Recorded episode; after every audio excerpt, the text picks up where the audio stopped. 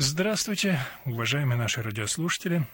В студии Константин Корольков и наш сегодня собеседник, архиепископ Егорьевский Марк. Здравствуйте, владыка. Здравствуйте. Ну вот все ближе и ближе к нам воскресенье Господня, праздник Пасхи. Как говорится в церковном песнопении, праздников праздник и торжество из торжеств. Сегодня мы вспоминаем вход Господень в Иерусалим. В Иерусалим, который предшествует, по сути дела, той неделе, в которой мы будем вспоминать страсти Господни. Неделю скорби, неделю страданий Спасителя. В эту неделю большое богатство богослужения, воспоминаний, молитвословий, священнодействий, праздник. Эта неделя, конечно, она особая, она выделяется во всем году.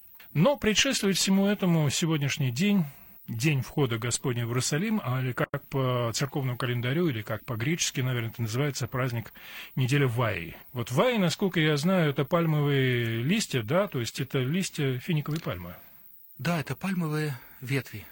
Вот давайте, может быть, мы сейчас с вами начнем с того, что просто вспомним об этом событии, немножечко поговорим о празднике, о входе Господнем в Иерусалим, что это было, как это было и что, может быть, за этим стоит. Суть праздника состоит в следующем. После того, как Иисус Христос воскресил умершего Лазаря, произошло нечто особенное. Весть об этом событии распространилась среди жителей Иерусалима, она их поразила, она их удивила.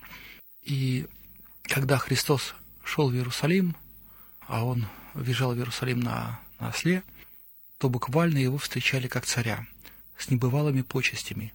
Если мы посмотрим на предыдущие посещения Христом Иерусалима, то увидим, что каждый раз был какой-то скандал, каждый раз были какие-то угрозы, сложности, трудности, то изгнание торгующих из храма, и потом недовольство, то прочие вещи.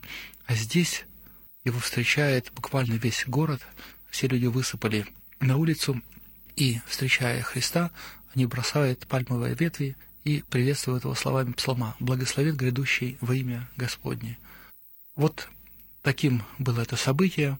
Фактически его встречали действительно как царя, хотя, может быть, люди еще этого не понимали, но вот в реальности это было исполнением пророчества, когда дети Израилевы, встретив Христа, затем через некоторое время, совсем скоро, отказались от Него и распяли на кресте.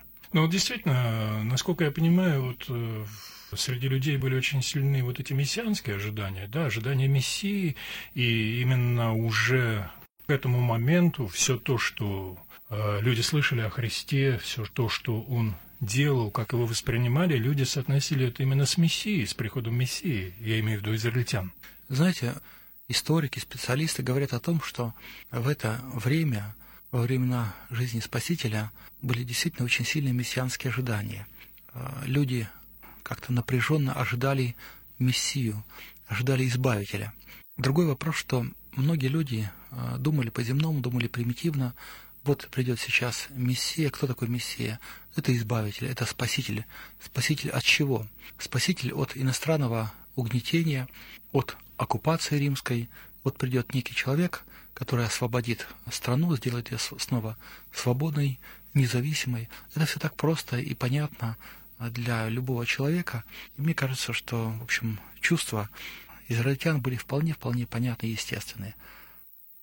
Увы, они не сумели увидеть во Христе того, кем Он был на самом деле, не земного царя, а царя небесного, освободителя не от земного ига и владычества римского, от грехов, и избавителя от грехов, того, кто действительно дает подлинную свободу. Ну да, безусловно, потому что, конечно, видимо, разочарование людей было очень сильным, и поэтому так легко их было направить потом на ненависть к Христу, на вот эти крики «распни, распни, распни его». Да, общественное мнение поменялось очень быстро. Безусловно, если бы не было этого чуда, воскрешения Лазаря, то, конечно же, не было бы такого ажиотажа. А вот теперь, после этого события, люди увидели, что действительно этот проповедник не просто проповедник, он еще и чудотворец. Соответственно, вопрос спасения Израиля, вопрос избавления от ига, это может быть более легкий вопрос, чем воскрешение человека мертвого. Ну и вот так восприняли с большим энтузиазмом, а потом мнение вдруг быстро стало полярным. Вот интересно, как я подумал, что вот в богослужении это отражено, да, что люди приходят в храм, но в нашем случае с вербами, и понятно тоже почему, потому что у нас финиковые пальмы не растут, и у нас заменили финиковые пальмы, вот эти вербочки первые, которые распускаются, первые весенние вербочки. И вот удивительно то, что как, по сути дела, мы встречаем Христа, тоже вот так же встречаем Христа, как встречает народ в Иерусалиме, и тоже в руках у нас вот эти самые пальмовые ветви или вербы. Да, знаете, причем люди настолько воодушевлены именно тем, что они держат в руках вербы, считают это таким, чем-то таким очень важным, считают, что непременно нужно прийти с вербочками. Кто-то, конечно, даже берет и находит пальмы, но вот это ощущение, желание быть сопричастными к празднику, оно является таким очень важным, очень значимым. Хотя, конечно, самое главное – это встречать Христа в своей душе. Ну, наверное, действительно, великое отличие наше в том, что мы прекрасно знаем, что на этой неделе, на этой седмице, после этой радостной встречи предстоит предательство, предстоят крестные страдания. И это, конечно, наверное, вносит в это событие, в этот праздник, в наши души некое такое противоречивое ощущение, да, поскольку мы, по сути дела, ну, как и весь Великий пост, мы идем вместе с Христом, мы рядом, мы следим за этим путем, присутствуем, и не только присутствуем, но сопричастны ко всему к этому. Да, конечно же, наши чувства отличаются от чувств израильтян, потому что нам, конечно же, трудно представить себе те ощущения, которые были у них. Это надежда на чудо, ожидание избавления.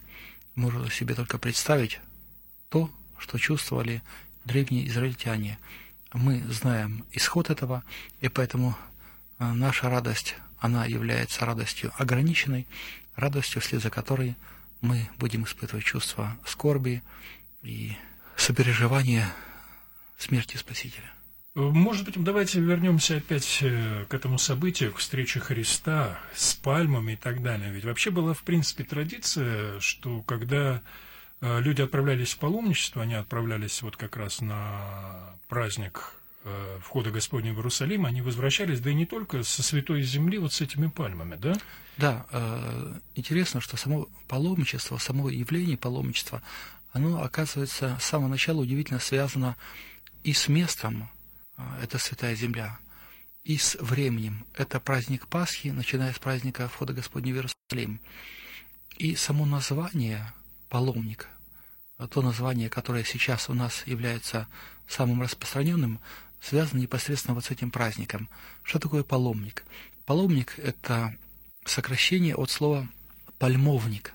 А слово «пальмовник» является буквальным переводом латинского слова «пальмариус». То есть, ну, опять-таки, тоже «пальмовник», то есть человек, который несет пальмовую ветвь. И традиция встречать Христа с пальмовыми ветвями, она осталась, и с древних веков идет традиция совершения крестного хода к стенам города Иерусалима, собственно, той дорогой, по которой, значит, передвигался Христос.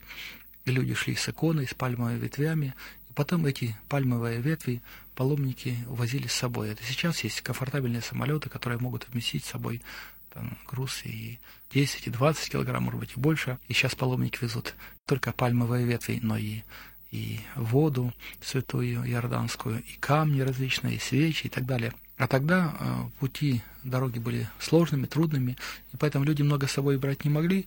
Они вот брали с собой пальмовые ветви. Ну и, конечно, самое главное, это собственно, то, что они принимали участие в этом празднике с пальмовыми ветвями. Вот, собственно, этот праздник глубоко связан с темой паломничества.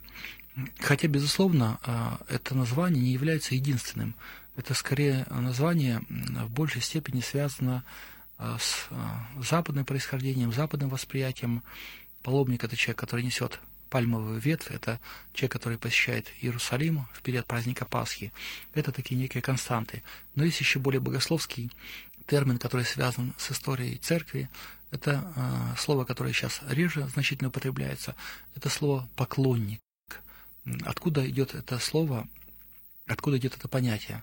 Дело в том, что существует у нас такой догмат, который называется догматом иконопочитания.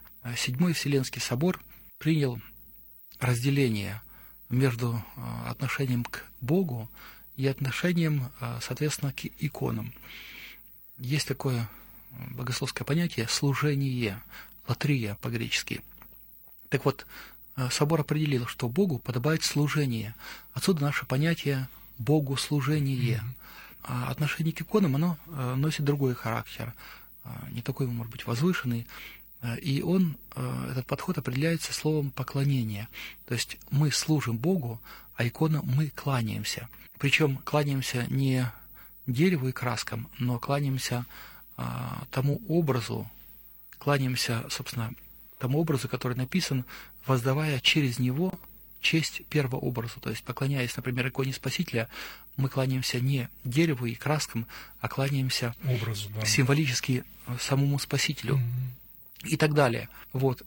И каким является отношение православного человека к иконам, к священным изображениям, таким же оно является и по отношению к святым местам. То есть отношение православного человека к святым местам определяется теми же самыми понятиями. Мы этим святым местам поклоняемся. И вот это является очень важным.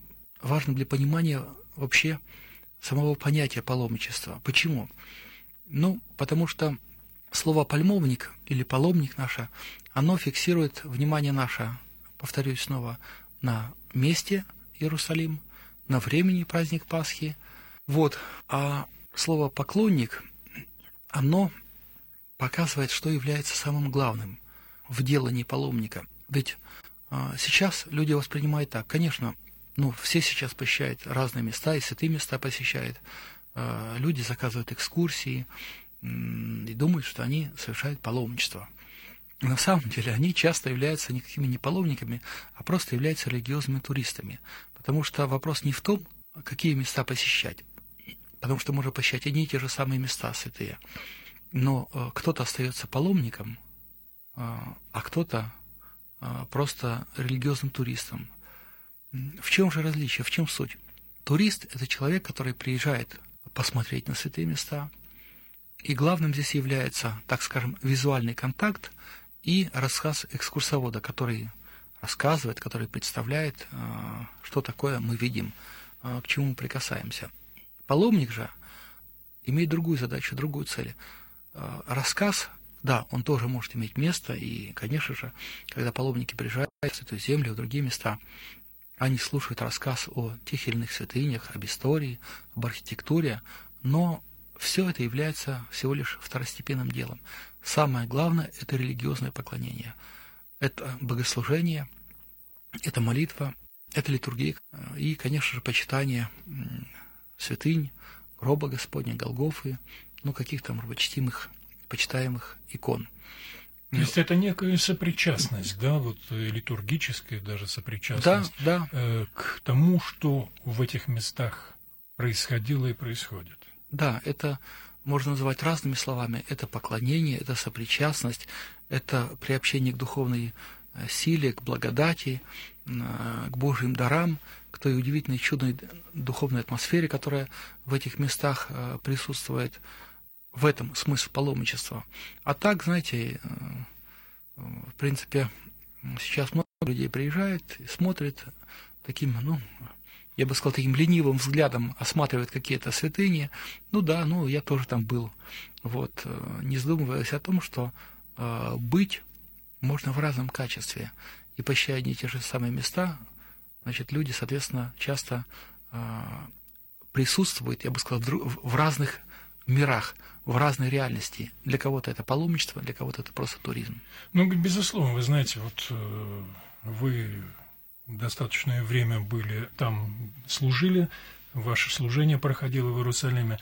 Так получилось, что я сейчас тоже достаточно часто бываю в Иерусалиме. И меня, честно говоря, что очень часто огорчает и производит негативное впечатление, хотя, опять же, я не вправе судить здесь, потому что для людей это действительно великое счастье вообще оказаться там, прилететь, найти на это средства, да. И пускай вот так галопом, но все-таки побывать на этих святых местах, потому что это все равно оставляет незабываемое духовное впечатление для людей верующих. Но, конечно, очень тяжело что-либо воспринять, вот как я смотрю на эти группы, которые проходят в гробе Господнем, да. И вот тот рассказ, надо сказать, очень часто не соответствует даже вот каким-то нашим духовным понятиям, а именно экскурсионные рассказы. Часто я слышал, что, входя в гроб Господень, экскурсовод, показывая на куволь, говорит: ну вот это место, где сходит святой огонь. Понимаете, забывая о том, что совсем не в огне здесь даже дело. Конечно, конечно. И вообще, вот эти группы, человек не успевает сосредоточиться, человек не успевает помолиться, не успевает как-то там же надо остановиться, надо как-то внутренне себя настроить перед этим. Это очень тяжело. Проблема не столько в группах. Ведь можно посещать святые места, будучи в группе паломников, можно посещать в группе туристов, а можно посещать, совершив одиночную туристическую поездку. Все дело все-таки в восприятии. И интересно, что отличается не только паломник и турист, но отличается паломник православный от паломника инославного. Эта разница тоже является достаточно значительной. Почему? Дело в том, что я уже упоминал Седьмой Вселенский собор, который является принципиальным для богословского понимания и определения паломничества. Так вот, мы часто слышим разговор о том, что у нас с католиками общее богословское наследие, и все вселенские соборы являются нашим общим богословским наследием. На самом деле это не так. Дело в том, что Седьмой Вселенский собор реально на Западе принят не был. И после этого состоялся собор во Франкфурте, на котором определение, принятое отцами Седьмого Вселенского собора, на Западе было отвергнуто. И поэтому, когда даже мы приезжаем куда-нибудь на Запад и видим, что происходит в католических храмах, то мы видим различия.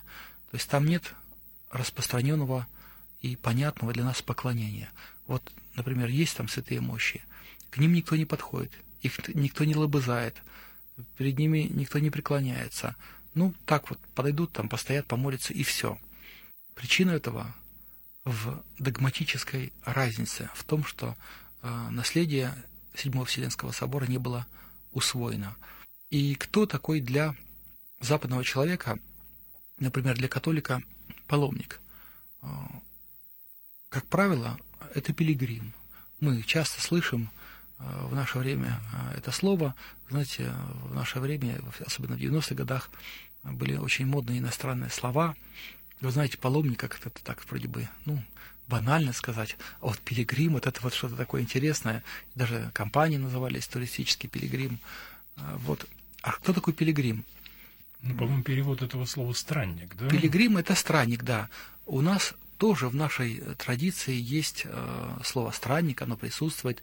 И иногда слово «паломник» является, синонимом слова «странник». Но не всегда, наверное. Да, странник воспринимается иногда как синоним слова «паломник», но не всегда. Какая идея заложена в этом слове «странник»? Идея перемещения в пространстве. И только. Здесь нет какой-либо религиозной идеи. Не то что идеи поклонения, а вообще идеи молитвы. Но странник – это может быть и простой путешественник. Странник – это может быть бродяга. Странник – это, собственно, человек, который приехал или отправляется путешествовать в святые места. То есть смысл непонятен. И поэтому, когда мы говорим в целом о паломничестве, мы отделяем паломничество в целом. Мы отделяем паломничество православное от паломничества католического, потому что у католиков, соответственно, другое представление о паломничестве. Я уже не говорю о протестантах. А у нас, знаете, в наше время, когда люди привыкли, не разбираясь и не понимая многих вещей, привыкли так все, знаете, как-то типологизировать и как-то обобщать с такой удивительной легкостью. Мы часто слышим, знаете, там хадж, мусульманское паломничество и так далее. Да, хадж – это тоже действительно мусульманское паломничество, но Это очень приблизительное понимание, потому что в хадже идея совсем другая. Это посещение, собственно, Мекки главным образом, Мекки и Медины, но самое главное – это посещение Мекки и совершение обрядов. То есть посетил Мекку, совершил обряды, все, ты уже человек освященный, ты совершил слово хадж. Как мы видим, в паломничестве другой подход. В паломничестве самое главное не место, хотя паломничество исторически родилось как посещение Иерусалима, Святой Земли, именно в праздник Пасхи, но не это является самым главным. Самое главное – это тот процесс духовного преображения, который происходит от соприкосновения со святыней. И если человек считает, что вот он посетил святое место с группой паломников, может быть, с православным экскурсоводом или с монахиней, сопровождающим, но это не является, знаете, гарантией того, что человек совершил паломничество. Просто потому, что настрой может быть разный, и подход, собственно, другой. Кто-то совершает паломничество с молитвой, а кто-то, знаете, для галочки, кто-то молитвы читает от сердца, а кто-то их вычитывает, или на богослужениях не молится, а отстаивает службы. Знаете, поэтому паломничество – это очень внутреннее дело, которое нельзя сводить лишь к вещам внешним. Вообще, грань сейчас очень такая тонкая. Паломники, туристы и вообще путешественники – передвигается одним и тем же образом. Как правило, на самолетах. Самолеты одни и те же, автобусы одни и те же, гостиницы плюс-минус.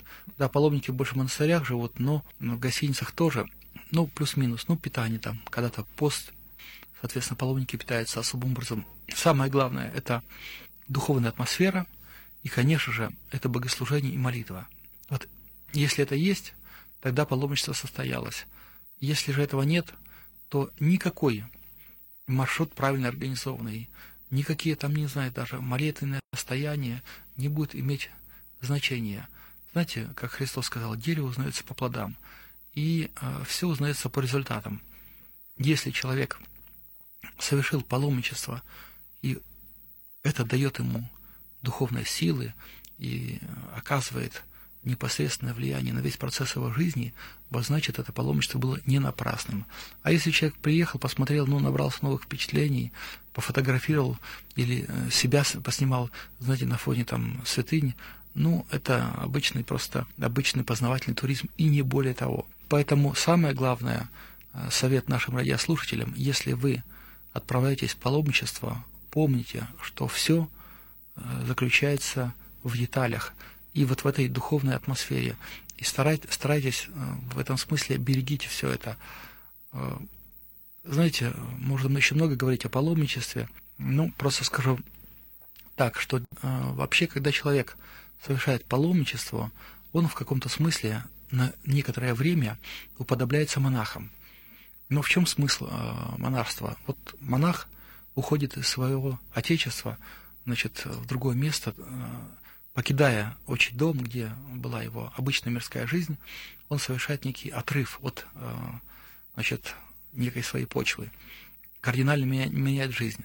И паломник тоже, он оставляет свое отечество, свой дом и перемещается в пространстве. Это может быть Иерусалим, может быть какой-нибудь другой монастырь, Афон или святыни нашей Русской Церкви. Первое. Затем монах, это, собственно, человек, который хранит целомудрие. И паломник также призывается вести себя целомудренно. Обычно, если даже путешествуют мужчина и женщина, муж и жена, то нередко они размещаются в разных комнатах, соответственно, воздерживаясь друг от друга. Затем тема послушания. Паломник, отправляясь в святые места, он слушается духовного наставника, руководителя группы, находясь в послушании.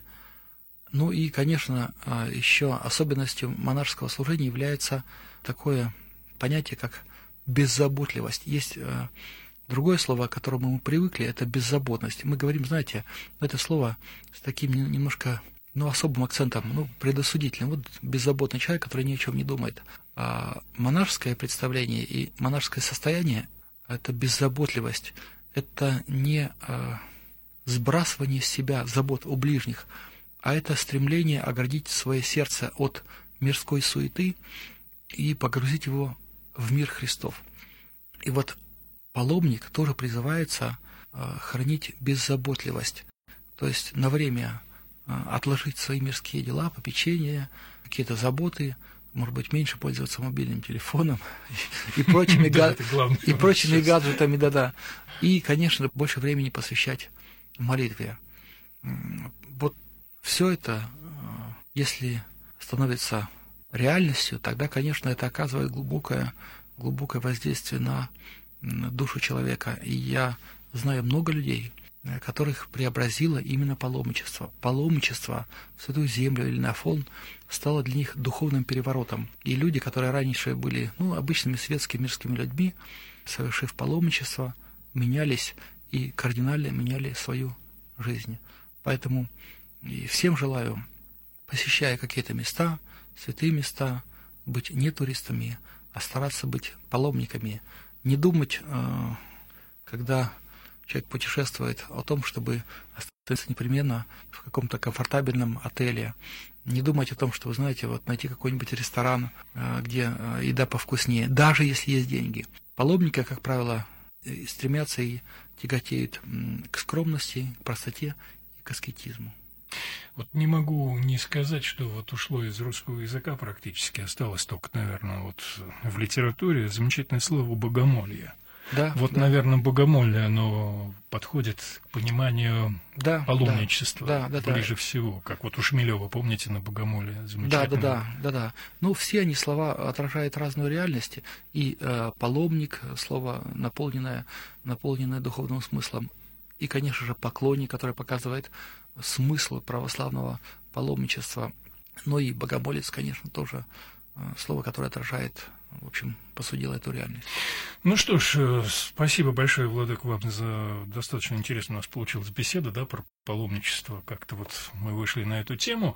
Но я думаю, что в заключении нашей программы впереди нас, людей, которые следуют церковным канонам, предписаниям, кто является православными, впереди ждет достаточно тяжелая неделя, неделя перед Пасхой, неделя страстей Господних. Вот, может быть, ваше пожелание на эту неделю тем людям, которые будут принимать участие и в богослужении, и вообще будут проживать эту неделю. Эта неделя является неделей, удивительной неделей, я бы сказал, духовного очищения, когда мы сопереживаем страстям Христовым, и сопереживая эти страсти, мы сами очищаемся. Попробуйте пережить эту неделю вместе с церковью, постарайтесь вникнуть в смысл церковных песнопений, может быть, заранее посмотрите в интернете на богослужебные тексты, подумайте, поразмышляйте, постарайтесь, чтобы богослужение стало для вас понятным, и вот в таком настроении постарайтесь прожить эту неделю. И я думаю, что это не может не оставить глубокого впечатления в вашей душе, и если вы вот так вот в полном сознании, с полным пониманием пройдете эту неделю, то тогда и праздник Пасхи вы встретите совершенно по-иному. Ну что ж, спасибо еще раз вам большое, Владыка. Я напомню, что сегодня нашим собеседником был архиепископ Егорьевский Марк. Мы желаем всем всего самого-самого доброго и до встречи в эфире Радио России. Всего доброго.